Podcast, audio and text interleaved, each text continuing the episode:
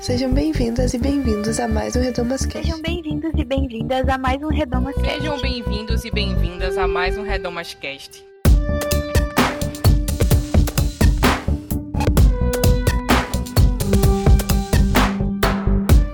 Sejam bem-vindos e bem-vindos a mais um Redomas Cast. Eu sou Luciana Peterson e esse é um dos episódios especiais do mês da mulher no projeto Redomas. Nós começamos no dia 8 de março a campanha Seguimos Juntas. Modéstia à parte, tá muito bonita.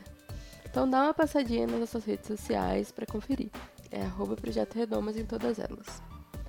Esse programa é no formato de contação de história. E eu recomendo que você utilize um fone de ouvido para perceber melhor os efeitos sonoros. Se você gostar desse programa, compartilhe nas suas redes sociais, com suas amigas, amigos, família, igreja. Considere também contribuir financeiramente com o Projeto Redomas. A partir de R$ reais por mês, você já nos ajuda a pagar os custos de manutenção do site e do podcast. O link para nos ajudar está na descrição desse episódio. Hoje nós vamos contar a história de Billy Gammon, uma mulher cristã presbiteriana que foi perseguida pela igreja e assassinada pelo regime militar em um estranho e cruel atropelamento.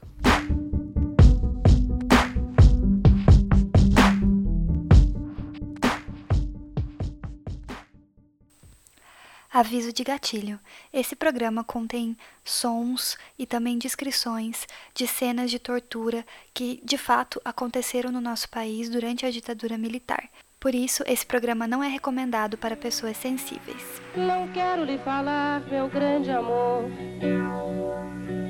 de coisas que aprendi nos discos. Quero lhe contar como eu vivi e tudo que aconteceu comigo. Willie Humphries Gammon, conhecida como Billy Gammon, nasceu em Lavras, Minas Gerais, no dia 1 de junho de 1916. Se você me permite, ouvinte, eu queria fazer um parênteses para falar que eu morei em Lavras por um tempo e eu digo com propriedade que se você der um passeio rápido pela cidade, você vai identificar pelo menos duas coisas. Os IPs, que são de diversas cores e deixam as praças muito lindas na primavera, e também a forte presença presbiteriana. Bom, os IPs eu não vou saber explicar para vocês o motivo, mas a presença presbiteriana é por causa do casal de missionários americanos Clara e Samuel Gammon. Chegaram em Lavras no ano de 1901. Eles são fundadores de várias igrejas na cidade, do Instituto Presbiteriano Gammon e da ESAL, a, a escola de agricultura que deu origem à UFLA, a Universidade Federal de Lavras. Samuel e Clara tiveram cinco filhos: Audley, Billy, Alice, John e Richard. Billy, como vocês já sabem, é a personagem principal da nossa história de hoje. Mas antes disso, eu vou abrir só mais um parênteses, porque eu tenho mais uma curiosidade sobre Lavras e a Igreja Presbiteriana para contar para vocês. Na década de 60, Rubem Alves foi pastor na Igreja Presbiteriana de Lavras, inclusive a mesma igreja que foi fundada por Samuel Gammon, o pai da Billy. Rubem Alves, se você não conhece, foi um educador, poeta, dos grandes nomes da teologia da libertação, uma corrente teológica latino-americana comprometida com a causa dos pobres e dos oprimidos. Bom, por causa do seu compromisso com a justiça social, Rubem Alves era mal visto pelas autoridades eclesiásticas presbiterianas. Então, em 1964, quando os anos de chumbo no Brasil estavam começando, o diretor do Instituto Gamo, juntamente com as lideranças da Igreja Presbiteriana, criaram um dossiê contra Rubem Alves, acusando ele e mais cinco pastores de pecados como comunismo e desprezo pela reta doutrina protestante. Esse dossiê foi parar nas mãos do DOPS, a polícia política da ditadura militar. O capitão do exército foi até Lavras e confirmou que Rubem Alves era de fato um homem perigoso e subversivo. E então Rubem Alves entrou para a lista dos vigiados pelo regime militar. Mas ele não era só vigiado pelos militares. A igreja também ajudou e muito nessa vigilância. Foi numa madrugada fria, em abril de 64, que uma fumaça preta subia do quintal de Rubem Alves. Ele estava queimando 50 livros que poderiam ser considerados subversivos pelos militares e também pelos irmãos da igreja. Rubem Alves contou um pouco sobre essa época em uma entrevista no programa Provocações com Albu Janra em 2011. E eu gostaria que vocês ouvissem um pedacinho dessa entrevista. Pastor presbiteriano expulso da igreja por heresia. O que, que você aprontou por lá, hein? Eu aprontei o crime supremo das igrejas. Eu pensei diferente. A Inquisição não matou ninguém por assassinato, por imoralidade. Ela caçava não as pessoas moralmente pervertidas, ela, ela caçava pessoas com ideias diferentes, porque as ideias diferentes fazem transformações fantásticas. E Você seria queimado? Completamente. E foi por isso que, na verdade, eu não fui expulso da igreja, eu saí.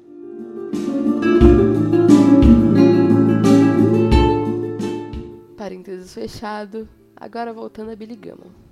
Bom, já falei para vocês que ela nasceu em 1916 filha de missionários, mas o que eu ainda não contei é que ela sempre foi apaixonada por servir a igreja, fazer missões e principalmente atuar no trabalho com juventudes.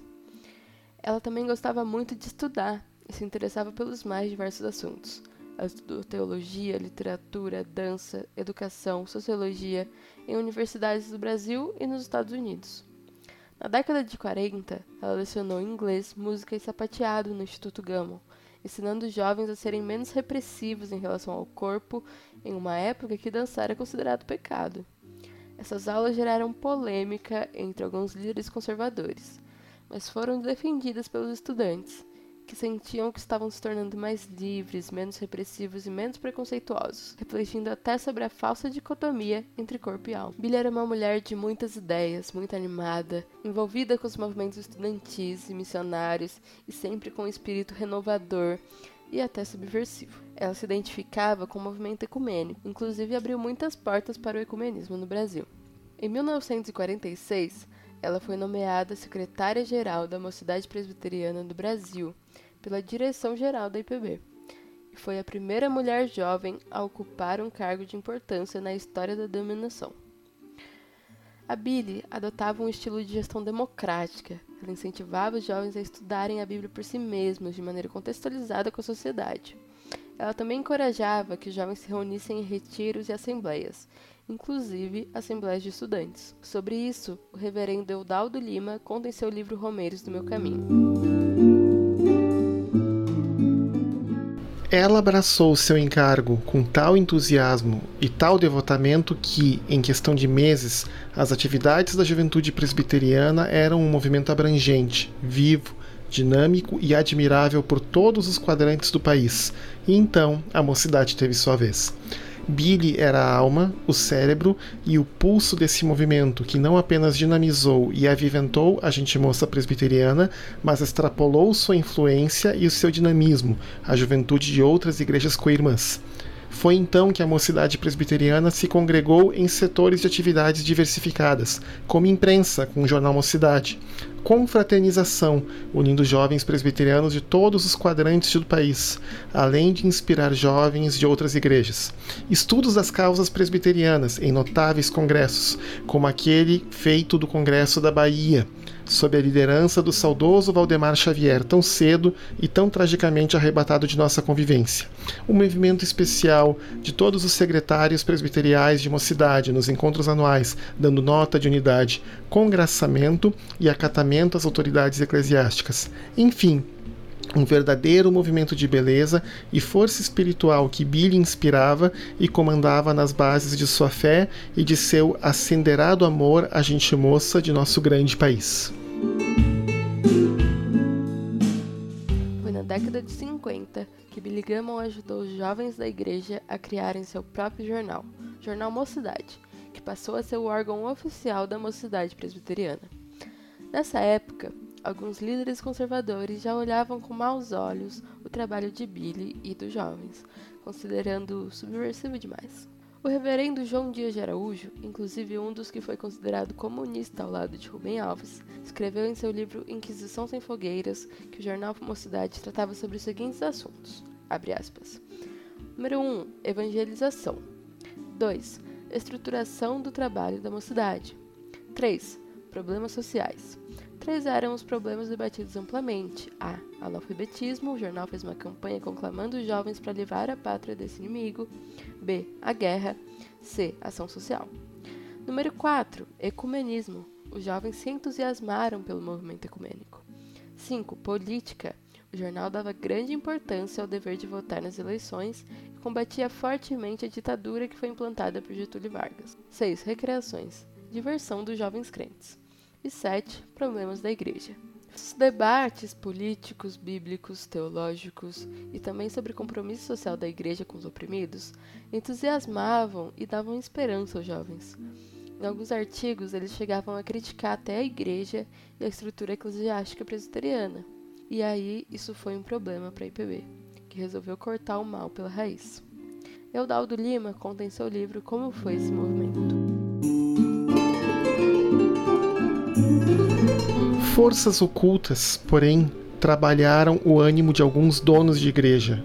E um dia, asiago qualquer, uma reunião desses líderes, se não me falha a memória, em Campos do Jordão, teve lugar o esvaziamento dessa obra abençoada entre a juventude, após quase uma década de vibração e de trabalhos profícuos.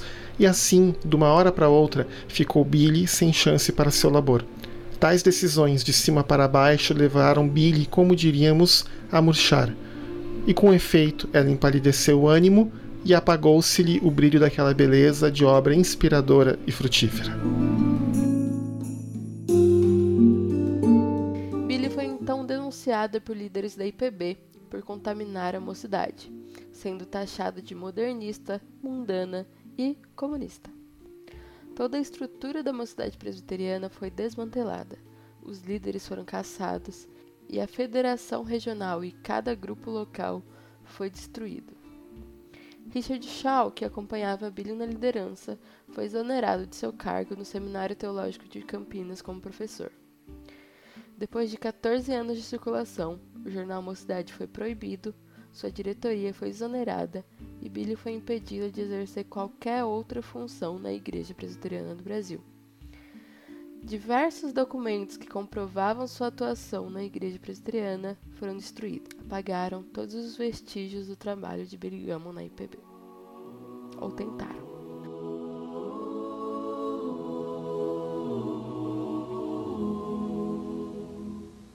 Pai, afasta de mim esse cálice.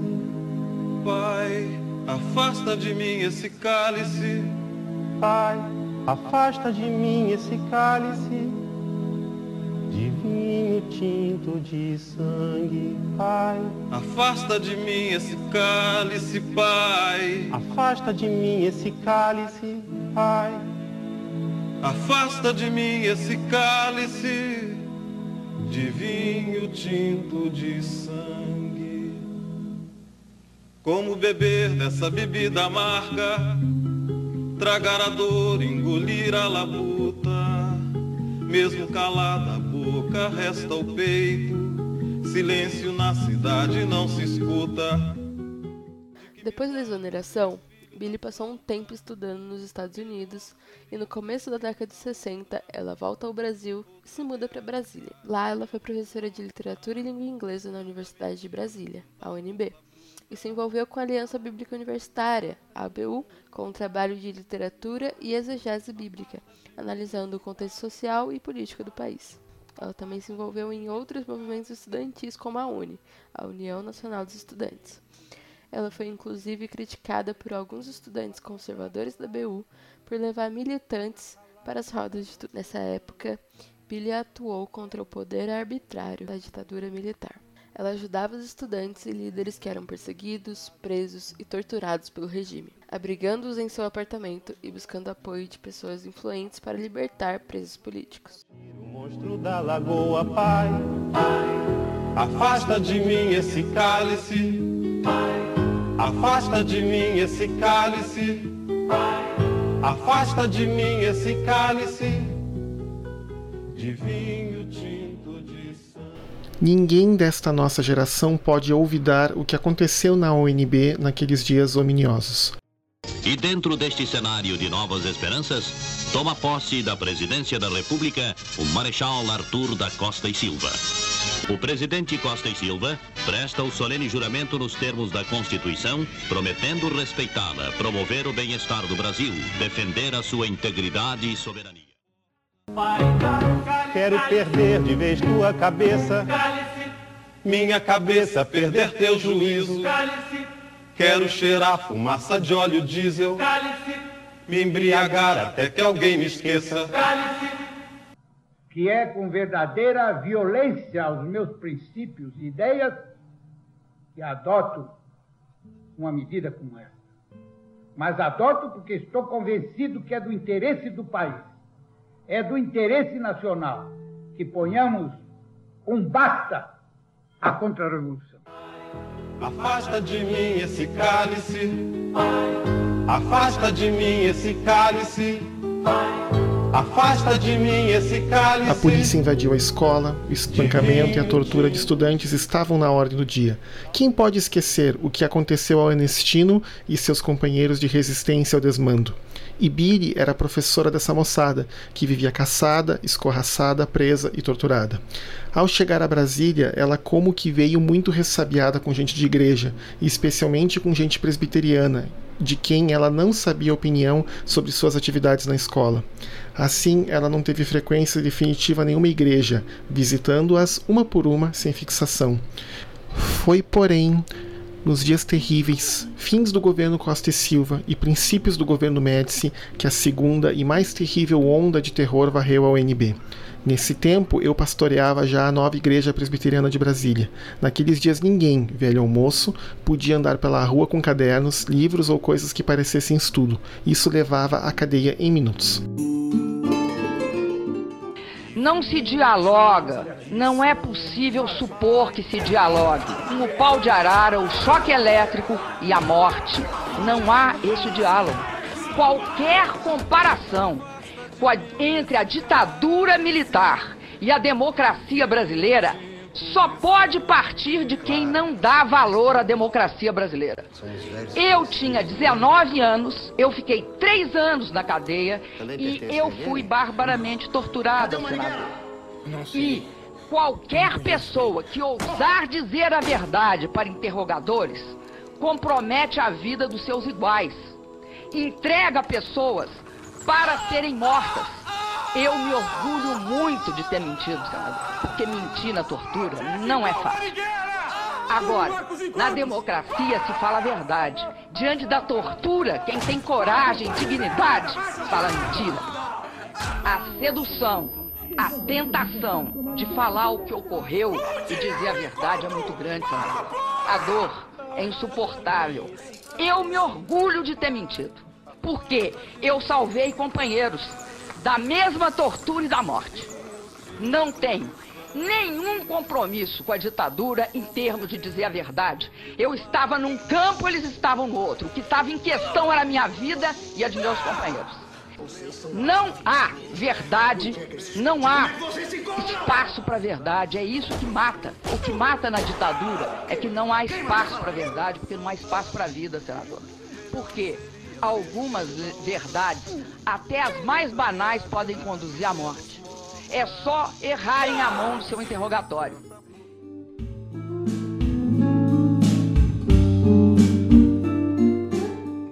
Mais de uma vez tive que ir ao delegado do DOPS, em companhia do presbítero e meu amigo inseparável e incondicional, o coronel Paulo de Oliveira e Silva, pedir por estudantes detidos. E Billy descobriu essas minhas idas e vindas ao delegado por causa de estudantes presos. Uma boca de noite procurou-me ela para que eu fosse em sua companhia, onde está situada na entrequadras 311-312 a delegacia de homicídios. Pedi licença para levar a três estudantes ali presos, sem alimento nem agasalho alguma coisa de ajuda e um pouco de solidariedade. O homem do DOPS já me conhecia, e quando pedimos licença para levar aos estudantes alguns sanduíches, refrigerantes e agasalhos, o homem não só permitiu, como se desculpou, que não tinha meios de dar conforto a eles, que eram ali trazidos e amontoados no chão de cimento. Naquela noite, Billy e eu levamos, inclusive, alguns colchonetes para aliviar a situação dos rapazes ali jogados no chão duro e frio da delegacia de homicídios. Billy, além desse refrigério, demorava-se ali a falar com eles na esperança de dias melhores. toda aquela atividade dela em benefício de seus alunos, de que estou dando simples e diminuta amostra, levou-a a ser demitida como professora da UNB, com mais de 30 outros professores, mestres do mais elevado gabarito intelectual e profissional naqueles dias. E não só a demissão, porém muitos deles foram desterrados e escorraçados pela polícia que estou fazendo se sou cristão?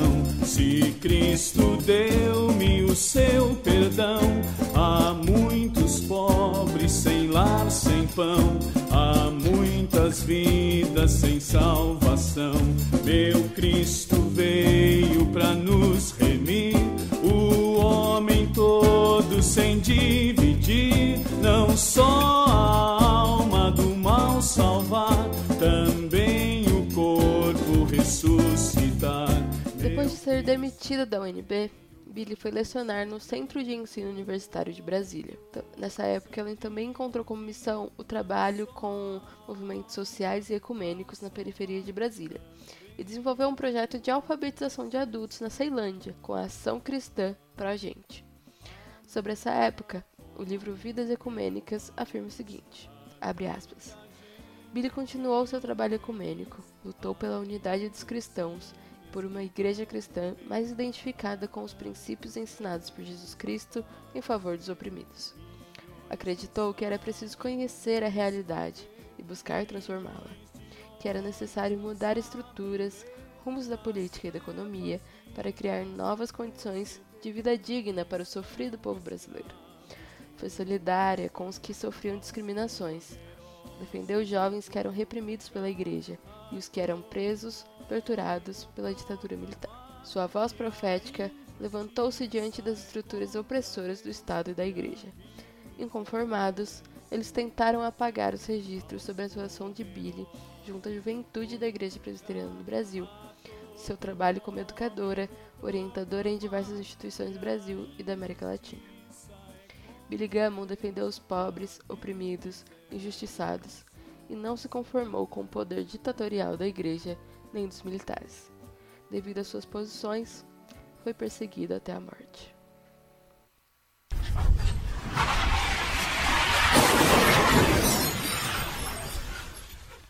Foi numa madrugada do dia 2 de setembro de 1974.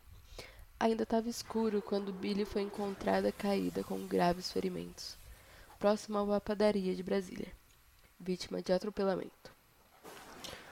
O entre aspas acidente criou dúvidas suspeitas e indagações. Até hoje, amigos e amigas não aceitam essa versão da história.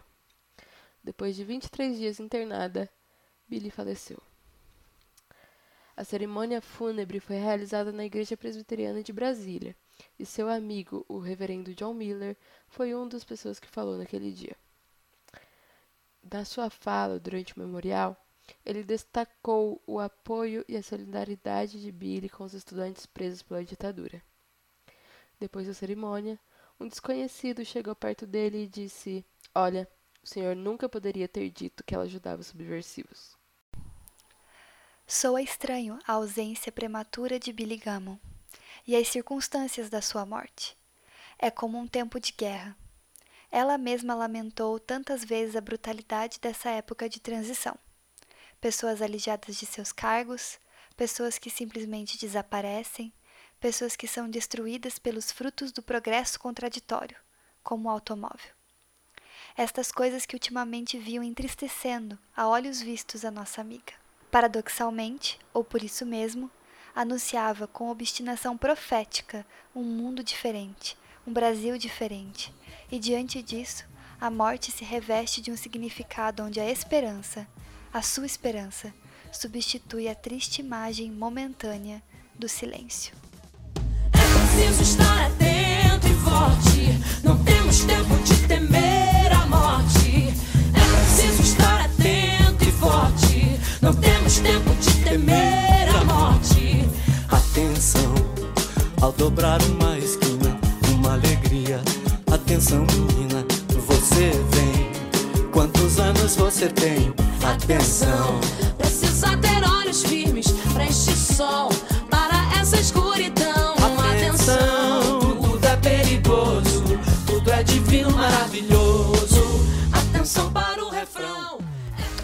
pessoal, essa é uma história difícil de ser contada. Eu confesso que ela me emociona muito. Principalmente porque, em um tempo como esse que a gente está vivendo, é impossível não pensar que ela pode se repetir. Mas eu espero que vocês encontrem esperança na história de Billy e inspiração para continuar lutando e resistindo e subvertendo. Se você gostou da história dela e gostou do podcast, deixe seu comentário no nosso site e nas nossas redes sociais. A gente vai ficar bem feliz de, de ler. Eu também quero agradecer a Bianca, que fez a edição do episódio, e ao Cedric, que emprestou sua voz para que emprestou sua voz para encarnar o. Peraí. E ao Cedric, lá do Teolabcast, que emprestou sua voz para encarnar o Eudaldo Lima e que emprestou sua voz para interpretar o Eudaldo Lima nesse podcast. Um beijo para vocês. Então é isso, gente. Um beijo e até o próximo Redomascast. Preciso estar atento e forte. Não temos tempo de temer a morte. É preciso estar atento e forte. Não temos tempo de temer a morte. Atenção, tudo é perigoso, tudo é divino, maravilhoso.